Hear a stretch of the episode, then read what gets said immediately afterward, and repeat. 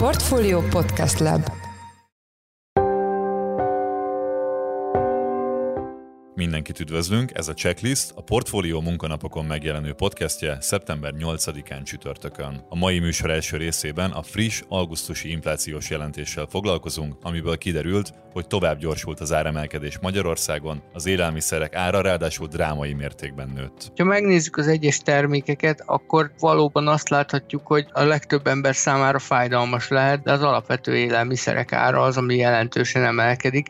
Tehát ide sorolható a kenyér, a tojás, a különböző húsáruk, és nem ritka akár a 40-60 százalékos áremelkedés sem éves összevetésben. A témával kapcsolatban Beke Károlyt, a portfólió makroelemzőjét kérdeztük. Az adás második részében a mai kormányinfon bejelentett új lakossági állampapírról lesz szó, ami 11%-os kamatával akár át is rendezheti az állampapírpiacot. Én Pitner Gábor vagyok, a Portfolio Podcast Lab szerkesztője, ez pedig a checklist szeptember 8-án.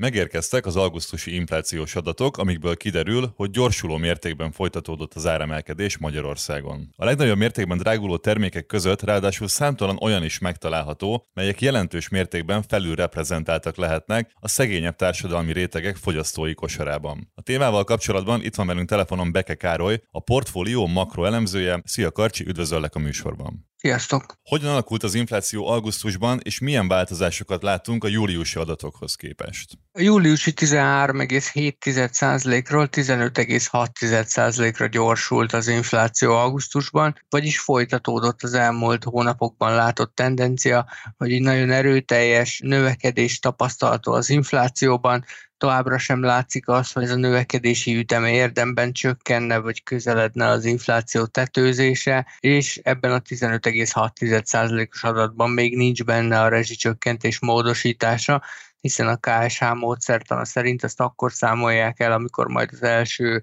magasabb összegű számlát megkapják a háztartások, tehát ez majd csak a szeptemberi adatban lesz benne, viszont a statisztikai hivatal közölte az úgynevezett harmonizált fogyasztói árindexet, amiben a az eltérő módszert, amiatt már szerepel a rezsicsökkentés módosítása, az 18,6% volt, tehát gyakorlatilag biztosra vehető, hogy innen még szeptemberben jön egy jelentős emelkedés, és legkorábban októbertől tapasztalhatunk bármiféle fékezést vagy tetőzésre utaló jeleket. A harmonizált fogyasztói árindex mellett van még egy további adat, a maginfláció. Kérlek mondd el, hogy pontosan mi ez, és ennek a mértéke hogyan alakult. A maginfláció 19%-ra emelkedett. Ezt általában a devizapiacon a kereskedők vagy a befektetők szokták intenzívebben figyelni ezt a maginflációs mutatót, tehát azt mutatja, hogy organikusan mekkora az infláció egy gazdaságban, kiszűri a nagyobb volatilitást mutató élelmiszerárakat, üzemanyagárakat.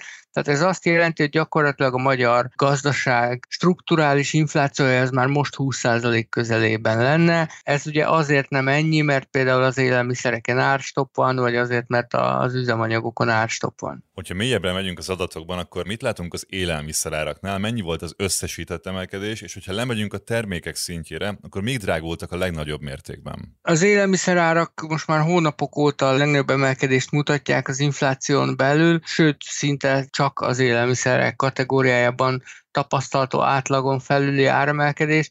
Ez az áremelkedés ez augusztusban már elérte a 30%-ot, 30,9% volt a tavalyi augusztushoz képest, havi alapon pedig 3,3%-os volt az emelkedés, és hogyha megnézzük az egyes termékeket, akkor valóban azt láthatjuk, hogy a legtöbb ember számára fájdalmas lehet, de, de az alapvető élelmiszerek ára az, ami jelentősen emelkedik. Tehát ide sorolható a kenyér, a tojás, a különböző húsáruk, és nem ritka akár a 40-60 százalékos áremelkedés sem éves összevetésben, tehát, ahogy a, a műsor elején említetted, valóban azt mondhatjuk, hogy szinte mindenki a pénztárcáján érzi a, az inflációt, hiszen ezek azok a termékek, amiket gyakorlatilag nincs olyan ember Magyarországon, aki ne vásárolna. Igen, és sok elemző szerint is, hogy a jelenlegi folyamatok aránytalanul nagy mértékben sújtják a szegényebb társadalmi csoportokat. Az ő fogyasztói kosaruk mintha gyorsabban drágulna, mint az átlagosan megfigyelt értékek. Itt mi lehet az összefüggés? Egyrészt, amiről itt beszéltünk, hogy az élelmiszer árak jelentősen átlag fel felett drágulnak,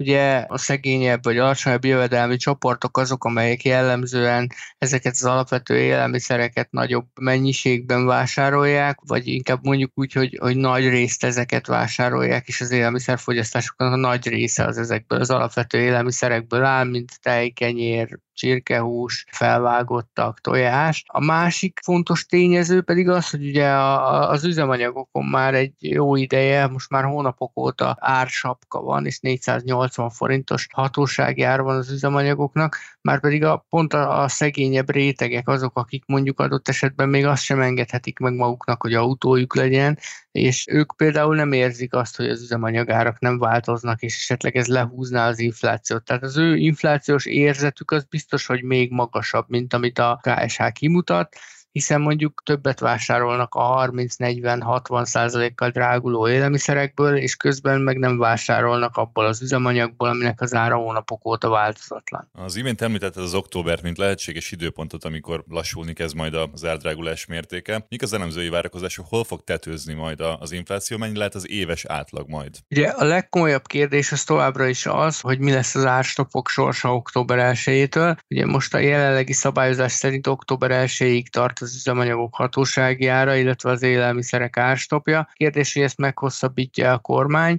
Igazából a mai inflációs adat újdonsága ebből a szempontból talán az lehet, hogy az inflációs alapfolyamatokból az látszik, hogy ma már gyakorlatilag az árstopok meghosszabbításával is valószínűleg elérhető a 20%-os infláció. Tehát korábban azt mondtuk, hogy ha a kormány kivezeti az árstopokat, akkor akár 20% fölé is emelkedhet az infláció. Most már azt gondoljuk, hogy ez simán teljesülhet úgy is, hogy az árstopok életben maradnak, akkor is akár október, november, december környékén 20% közelében, vagy akár picivel 20% felett is lehet az infláció. Tehát most nagyjából az a két forgatókönyv van az infláció tetőzésével kapcsolatban, hogy ha az árstopok érvényben maradnak, akkor valahol 20% körül tetőzhet az év utolsó hónapjaiban, ha pedig még az árstopokat kivezeti október 1 a kormány, akkor ez lehet akár 22-24%. Ugye korábban beszéltünk arról, hogy csak az üzemanyagok árstopja önmagában 2% pontot veszel az inflációból, tehát ha mondjuk a 480 forintos hatósági árat október 1 megszüntetik, akkor az önmagában 2% pontot fog adni az októberi inflációhoz, és akkor már 20% felett leszünk, hogyha ugye ezt a harmonizált fogyasztói árindexet nézzük már a, az augusztusra. Tehát azt gondolom, hogy nagyjából most ez a várakozás. Az éves átlag az valahol 15% környékén lehet. Most ugye egy kicsivel 10% fölött vagyunk, 10-11%-on az év első 8 hónapját nézve, és ugye mivel még az év további hónapjaiban gyorsulásra lehet számítani az inflációban, ezért 14-15 százalék körül lehet majd az éves átlag, és várhatóan jövőre is csak minimálisan fog csökkenni. Hamarosan jön a portfólió vezető makrogazdasági konferenciája, a Budapest Economic Forum, ahol természetesen az inflációs folyamatokról is szó lesz majd. Mikor és hol kerül megrendezésre az esemény, és milyen egyéb fókuszok lesznek? Október 19-én a Budapesti Marriott Hotelben tartjuk az idei nagy makrogazdasági konferenciánkat. Valóban az infláció az egyik kiemelt téma, most nem csak Magyarországon, hanem az egész világon gyakorlatilag nem telik el úgy nap, hogy ne hallanánk arról híreket, hogy hány évtizedes csúcsot döntött az infláció, de miközben az inflációs sztorinak már lassan a vége felé közeledünk, hiszen vannak olyan országok, ahol már tetőzött is az infláció, a következő időszak legalább ennyire fontos sztoria lehet az, hogy lesz-e recesszió a világgazdaságban, illetve mely országokban lehet recesszió, Magyarországon lehet -e recesszió, hogyan tudjuk átvészelni az energiaválságot, tehát akár költségvetési szinten, akár munkaerőpiaci szempontból, akár vállalati szempontból várhatók a tömeges vállalati csődök, illetve ami talán az idei év egy fontos sztoria, és most mindenkit érdekel, hogy hogy alakulhat a forint árfolyama mondjuk 2023-ban. Erről is lesz szó a Budapest Economic Forumon. Köszönjük szépen! Az elmúlt percekben Beke Károly, a portfólió makroelemzője volt a műsor vendége. Köszönjük, hogy itt voltál velünk. Köszönöm szépen! Október 19-én tehát jön a Portfolio Economic Forum, jegyek még kaphatók, a rendezvény linkje pedig megtalálható az epizódjegyzetekben. A mai kormány infon Gulyás Gergely egy új lakossági állampapír bevezetését jelentette be, ami a jelenlegi környezetben és a legtöbb állampapírhoz képest meglehetősen magas kamatot kínál. A témával kapcsolatban itt van velünk Árgyelán Ágnes, a portfólió pénzügyi rovatának elemzője. Szia Ági, üdvözöllek a műsorban! Üdvözöllek én is, és a hallgatókat is. Mi az, amit tudni lehet az új állampapírról, és mik azok a részletek, amikre még várunk? Gulyás Gergely mai szavai szerint egy induló 11%-os kamatozású lakossági állampapírt terveznek bevezetni még most szeptemberben, és nagyjából lenni az, amit tudunk. Tehát egy csomó kérdés van még ezzel kapcsolatban, mint például az, hogy ez az induló kamat pontosan mit jelent, hogy csak az első évben fog 11%-ot fizetni a papír, és majd a következő években más kamatozásra fog bírni, például a MÁPLuszhoz hasonló lépcsős kamatozást kell elképzelni, hogy a futamidő végéig fix 11%-ról kamatról van ez szó. És hogy akkor nem tudjuk még itt azt sem, hogy a futamidő az pontosan mennyit jelent, hogy milyen hosszú lesz ez a papír, azt sem tudjuk, hogy milyen visszaváltási feltételek fognak rá vonatkozni. Hogyha pusztán a 11%-os kamatot nézzük, és mondjuk ezt éves kamatnak értelmezzük, akkor ezzel a kamattal hova sorolódik be az új állampapír a jelenlegi kínálatban? Továbbá is ugye az a kérdés itt, hogy milyen hosszú futamidőre fogják ezt a kamatot kínálni, meg hogy lépcsős lesz-e vagy sem, fog ez még tovább emelkedni vagy sem. Hogyha marad ez a 11%-os fix kamat, hogyha most ezzel számolunk, vagy ezzel kalkulálunk, akkor az nyilván egy elég erős lakossági állampapírt jelentene a piacon, a MÁ plusz az nyilvánvalóan elbújhat mellette, hiszen a, az a konstrukció egy éves 5%-os hozamot kínál, tehát nyilván labdába se rúg a 11%-os kamat mellett,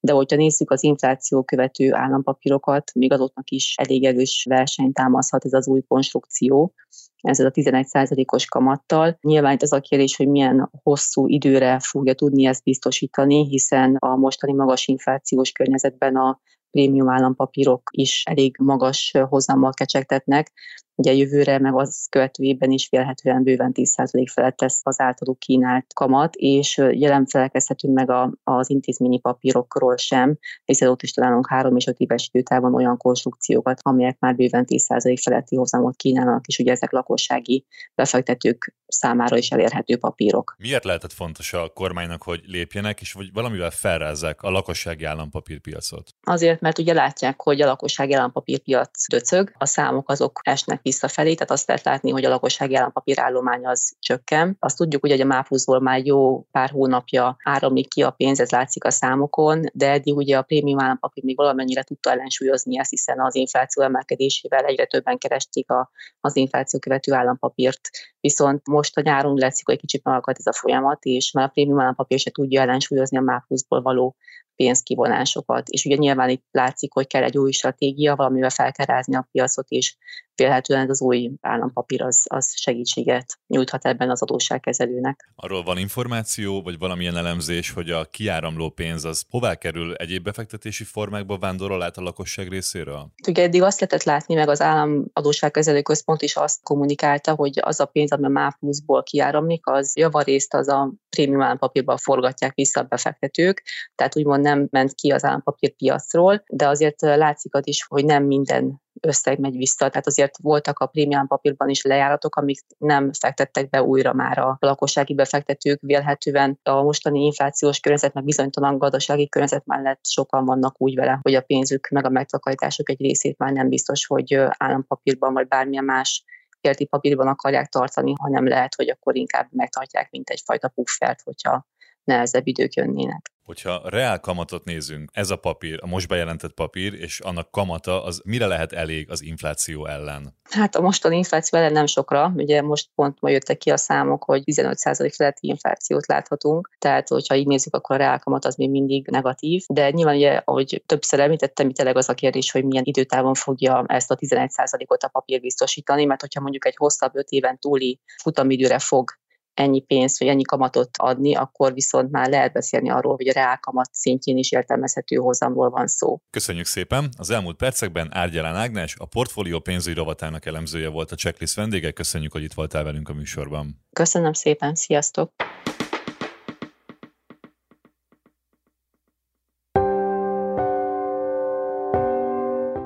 Ez volt már a Checklist, a Portfolio munkanapokon jelentkező podcastje. Ha tetszett az adás, iratkozz fel podcast csatornánkra valamelyik nagy podcast felületen, például a Spotify-on, az Apple Podcast-en vagy a Google Podcast-en. Ha segítenél nekünk abban, hogy minél több hallgatóhoz eljussunk, akkor arra kérünk, hogy értékeld a Portfolio Checklist podcast csatornát azon a platformon, ahol követsz minket. A mai adás elkészítésében részt vett Forrás Dávid és Gomkötő Emma, a szerkesztő pedig én, Pitner Gábor voltam. Új adással holnap, azaz pénteken 5 órakor jelentkezünk, addig is szép napot, sziasztok!